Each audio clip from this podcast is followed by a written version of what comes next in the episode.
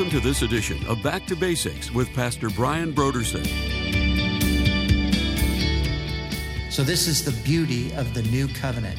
The new covenant is going to be this covenant where God writes his law on the hearts and the minds of his people. Now, remember, the first covenant, the law was written on stone, and you read it and then you submitted yourself to it. But in the new covenant, God writes those things on our heart and he puts them in our mind.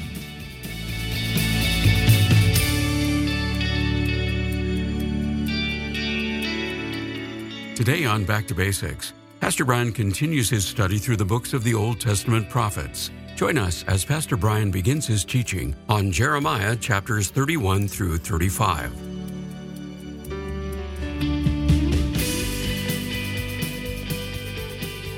Now, here's Pastor Brian. All right. Jeremiah chapter 31. Jeremiah chapter 31 is such a great chapter. And chapter 33 is similar to it. And what we're going to see in these two chapters in particular is we're going to see this unbreakable covenant that God has with the nation despite their sin, despite their rebellion, despite the fact that he set them aside now for a couple thousand years, that covenant still is intact.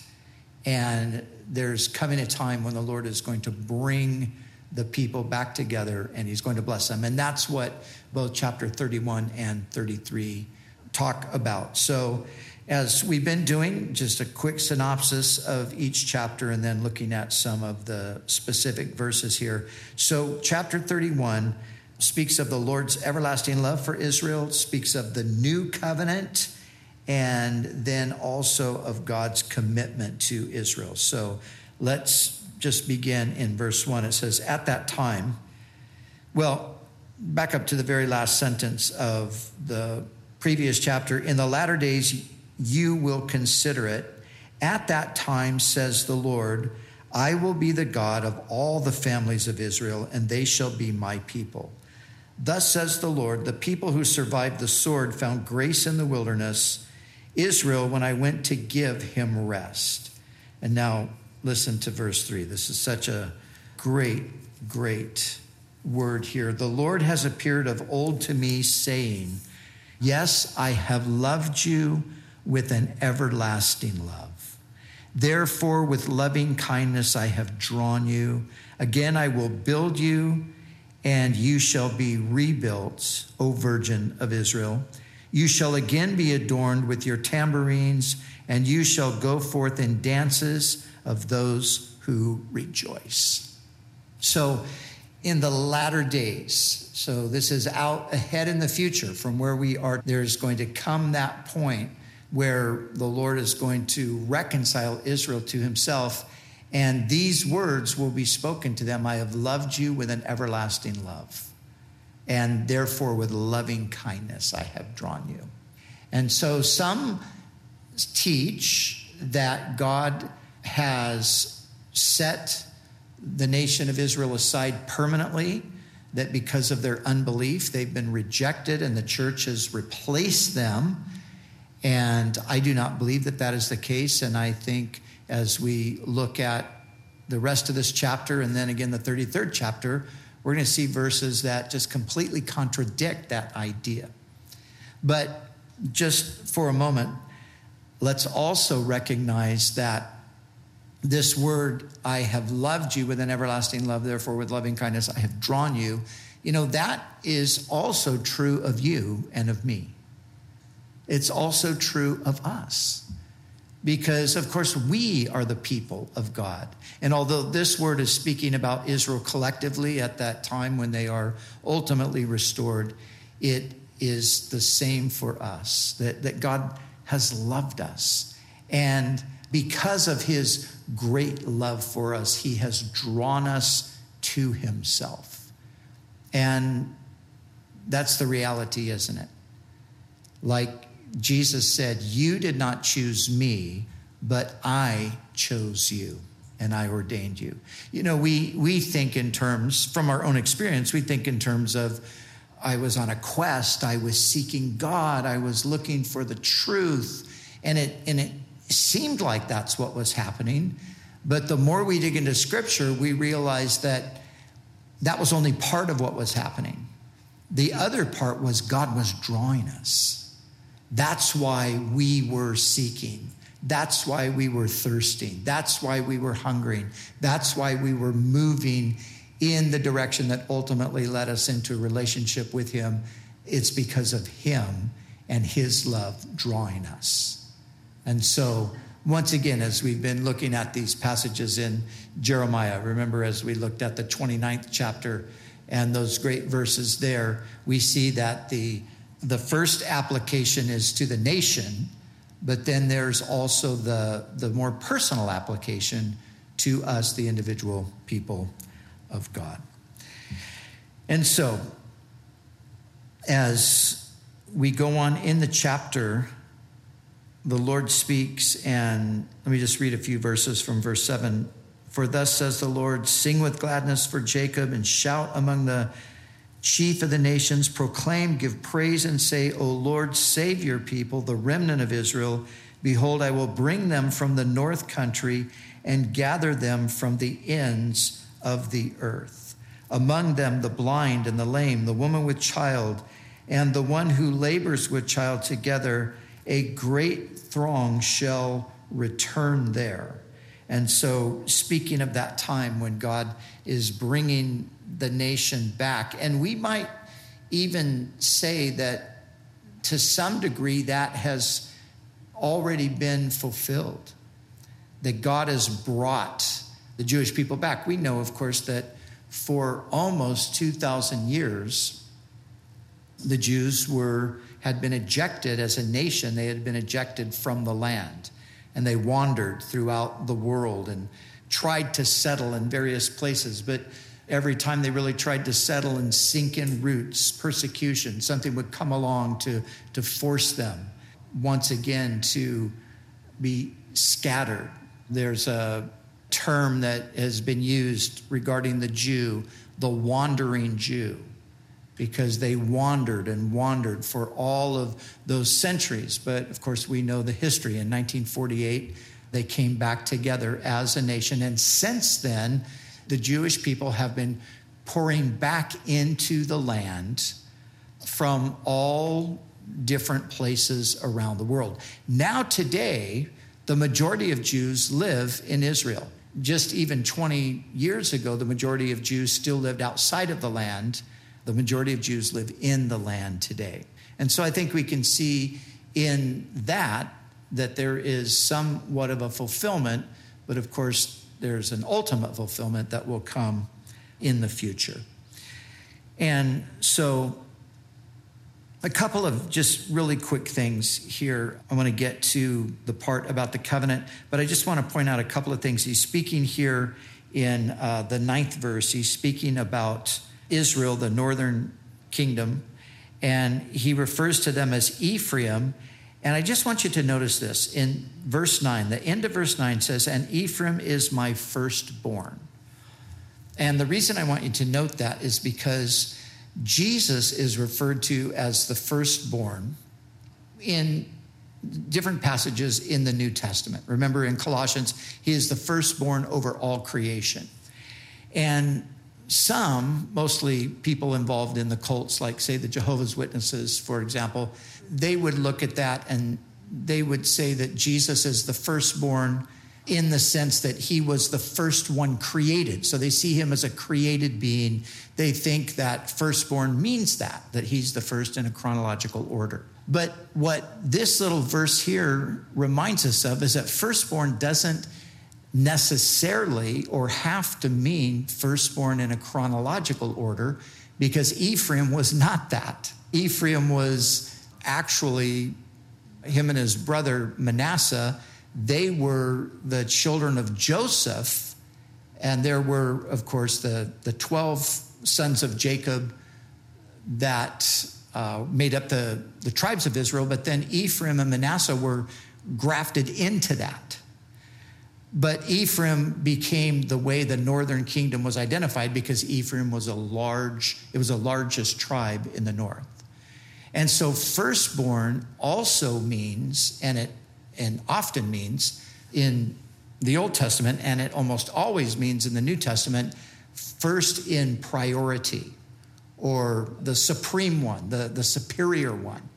And so that's the way it's being used here. And that's the way it is used of Jesus in the New Testament. So when somebody says, you know, Jesus is a created being, look right here, it says he's the firstborn. Just know that that means that he is the supreme one, not that he is the first in the order of creation. So that's one thing. Verse 15 is another passage that I want us to look at here, real quick. And it says this Thus says the Lord, a voice was heard in Ramah, lamentation and bitter weeping, Rachel weeping for her children, refusing to be comforted for her children because they are no more. The reason I'm reading this is because this is quoted in Matthew's gospel. And it's quoted in Matthew's gospel in reference to the children that were put to death by King Herod.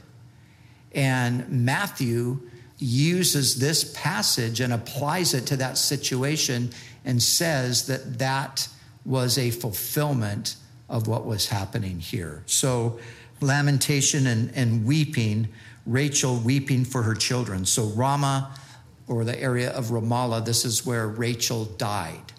And maybe you remember the story. She died in childbirth. And so this is a reference back to that. And Jeremiah is applying it to the fact that there's going to be death and destruction upon the land. But then also, like I said, Matthew applies it to the children that were slaughtered around the time of the birth of Jesus there in Bethlehem. So that's just a little bit of a side note for us there. So look at well let's let's look at verse oh verse verse 22. We need to look at verse 22 as well. Or go back to 21. Set up signposts, make landmarks, set your heart toward the highway, the way in which you went. Turn back, O Virgin of Israel, turn back to these your cities. How long will you gad about, O you backsliding daughter? For the Lord has created a new thing in the earth. Listen to that. The Lord has created a new thing in the earth. A woman shall encompass a man. This is a prophecy of the virgin birth.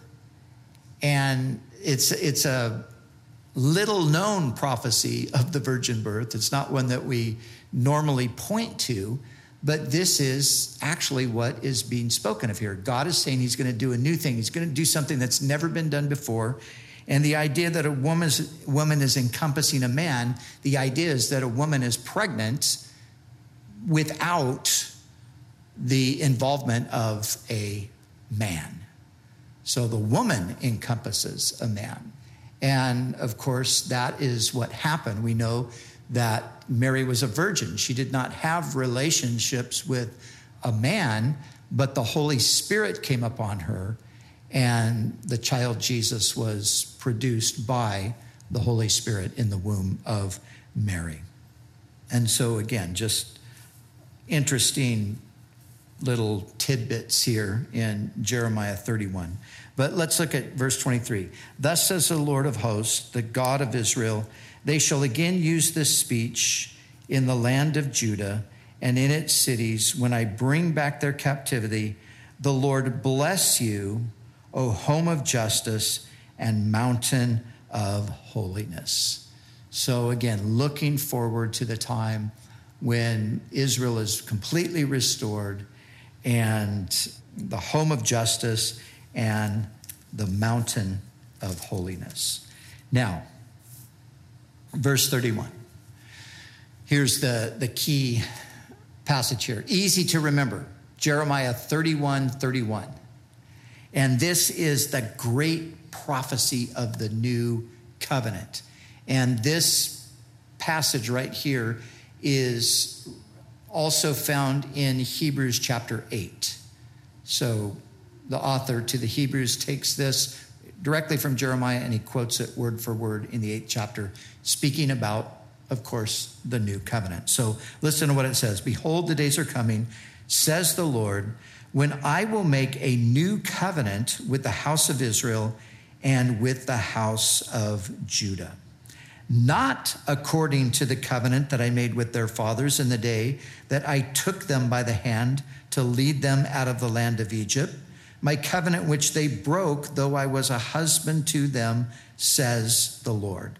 So here the Lord is saying through Jeremiah, I'm going to make a new covenant. Not, it's not the covenant that I made with them when I led them out of Egypt. So Jeremiah is prophesying that the Mosaic covenant is going to pass, it's going to become obsolete. That's the way the writer to Hebrews puts it. And there's going to be a new covenant. Now, the thing that's really interesting is that to this very day, the Jews are still bound to the first covenant. They still hold on to the first covenant. They still look to Moses as their savior in a sense.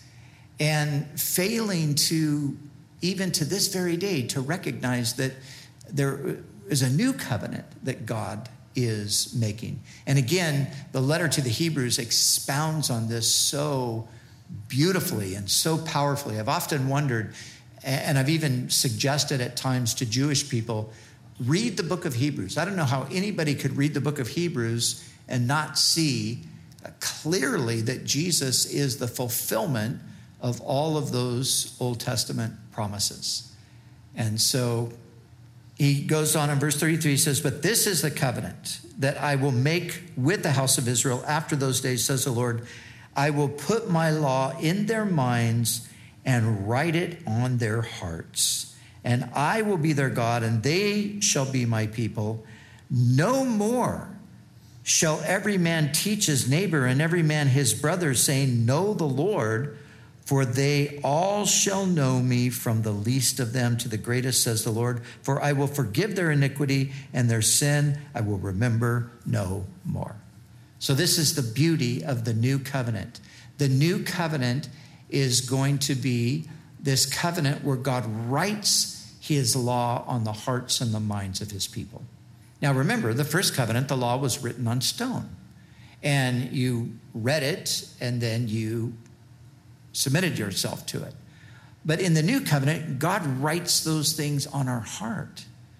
And he, he puts them in our mind. And so it's no longer this external thing that I'm trying to abide by, but this is now living inside of me. It's like Paul said to the Philippians God works in us to will and to do of his good pleasure. He puts his law in our heart and our mind. That's it's there now to will. The desire is there, and then he gives us the power to do it. Now, the thing that is so important to see here is the personal nature of this. Now, there are people today who talk about the need to get away from just thinking in, in terms of, of ourselves personally and our personal relationship with God. We need to recognize that there's a collective component that we are part of a body, we're part of a community. And so there's, a, there's an effort to sort of de emphasize the, the personal side of it. I, I understand what they're trying to do, but I think that they're I, I think that they end up sometimes making it an either or rather than a both and. So, yes, we need to move away from individualism where I just see myself and God and doesn't matter what else is going on around me, it's just about me and my relationship with God. That becomes an individualistic, self centered kind of a thing. And no, we don't want to be there. But on the other hand, we don't want to get in this idea either of this collectivism to the point that I'm just, you know, one of many faces in a crowd and I don't really have any personal access to God. And, and sometimes that's what happens when people start arguing these things theologically. And the truth is, it's both things. It's both. We are uh, yes, we're part of a body. And I can't just think in terms of, well, it's just me and God, and I'm just doing my thing with God. I don't need the church. Why do I need to go to church? I got my personal relationship with God. I don't need to be taught the Bible. I just open and read it myself because it's all about me and God. Well, we don't want to do that. But on the other hand, we don't want to deny or miss this beautiful thing. This chief feature of the new covenant is that everyone does know me from the least to the greatest. You see, in the Old Testament, it wasn't that way. In the Old Testament, you had a priesthood, you had sacrifices, you had all of these things that stood between the worshiper and God. And you had people in Old Testament history that had sort of these, you know, more public and extraordinary experiences with God, but that wasn't the case with the average person. A person was part of the covenant and all of that, but there wasn't that intimacy, that is what we have in Christ. And so we never want to lose that for a moment. We always want to, to uh, live in that realm of, I know the Lord and he knows me and I, I, speak with him and I pour out my heart before Him. And I come to Him with my burdens and I come to Him with my sins and I can go right to Him and I can confess and He forgives me and He comforts me and all of that's the beauty of the new covenant. All shall know me from the least to the greatest. And of course, this is what Jesus was talking about on the night when he was there with his disciples having that supper that we commonly call the Last Supper. And remember, he took the bread and he broke it, he took the cup, and he said, This is the cup of the new covenant in my blood, which is shed for you. So Jesus, he inaugurated the new covenant. Now, the thing is, though, the vast majority of the nation has not entered into the covenant. And the Gentiles who were not the people of God have actually been brought into the relationship with God that He intended for the nation and will bring about for them in the future. That's what the prophecy is really about here. But it had its initial fulfillment at the coming of Jesus, but then the nation at large rejected Him and the gospel went out to the rest of the world. And so we have entered in before Israel. We've entered into this new covenant. And as we see here, it's also, I will forgive their iniquity and their sin I will remember no more.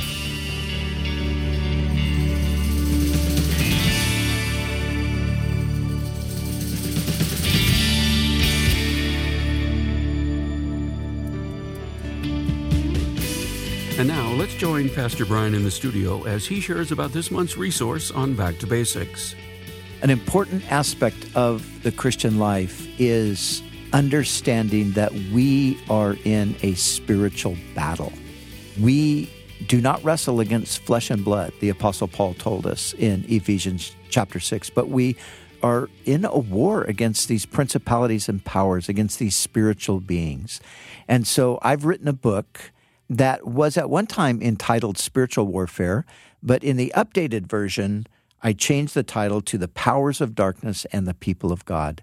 And I think this is such an important book. So many of us go about experiencing the what is really the attack of, of the devil, but we don't even realize that that's what's going on. So, this book will inform you not only of how to detect when the enemy is at work, but also of how to combat the various schemes of the enemy to mess with us and to undermine our faith and to just basically make our lives miserable. So I want to encourage you to pick up a copy of The Powers of Darkness and the People of God. Again, this month's resource is a book titled The Powers of Darkness and the People of God by Brian Brodersen. You can order the book The Powers of Darkness and the People of God by going to our website, backtobasicsradio.com. Scroll down until you see the photo of it and then click on the donate button. When you give a gift to Back to Basics, we'll send you the book The Powers of Darkness and the People of God by Brian Brodersen. It's our way of saying thank you for your generous support of this ministry. We'd also like to remind you that all of our other resources are waiting for you at backtobasicsradio.com or by calling our request line at 1 800 733 6443. That's 1 800 733 6443. Our desire is to encourage you in your daily walk with God. We'll continue next time with more valuable insights from Pastor Brian as we study together in the book of Isaiah.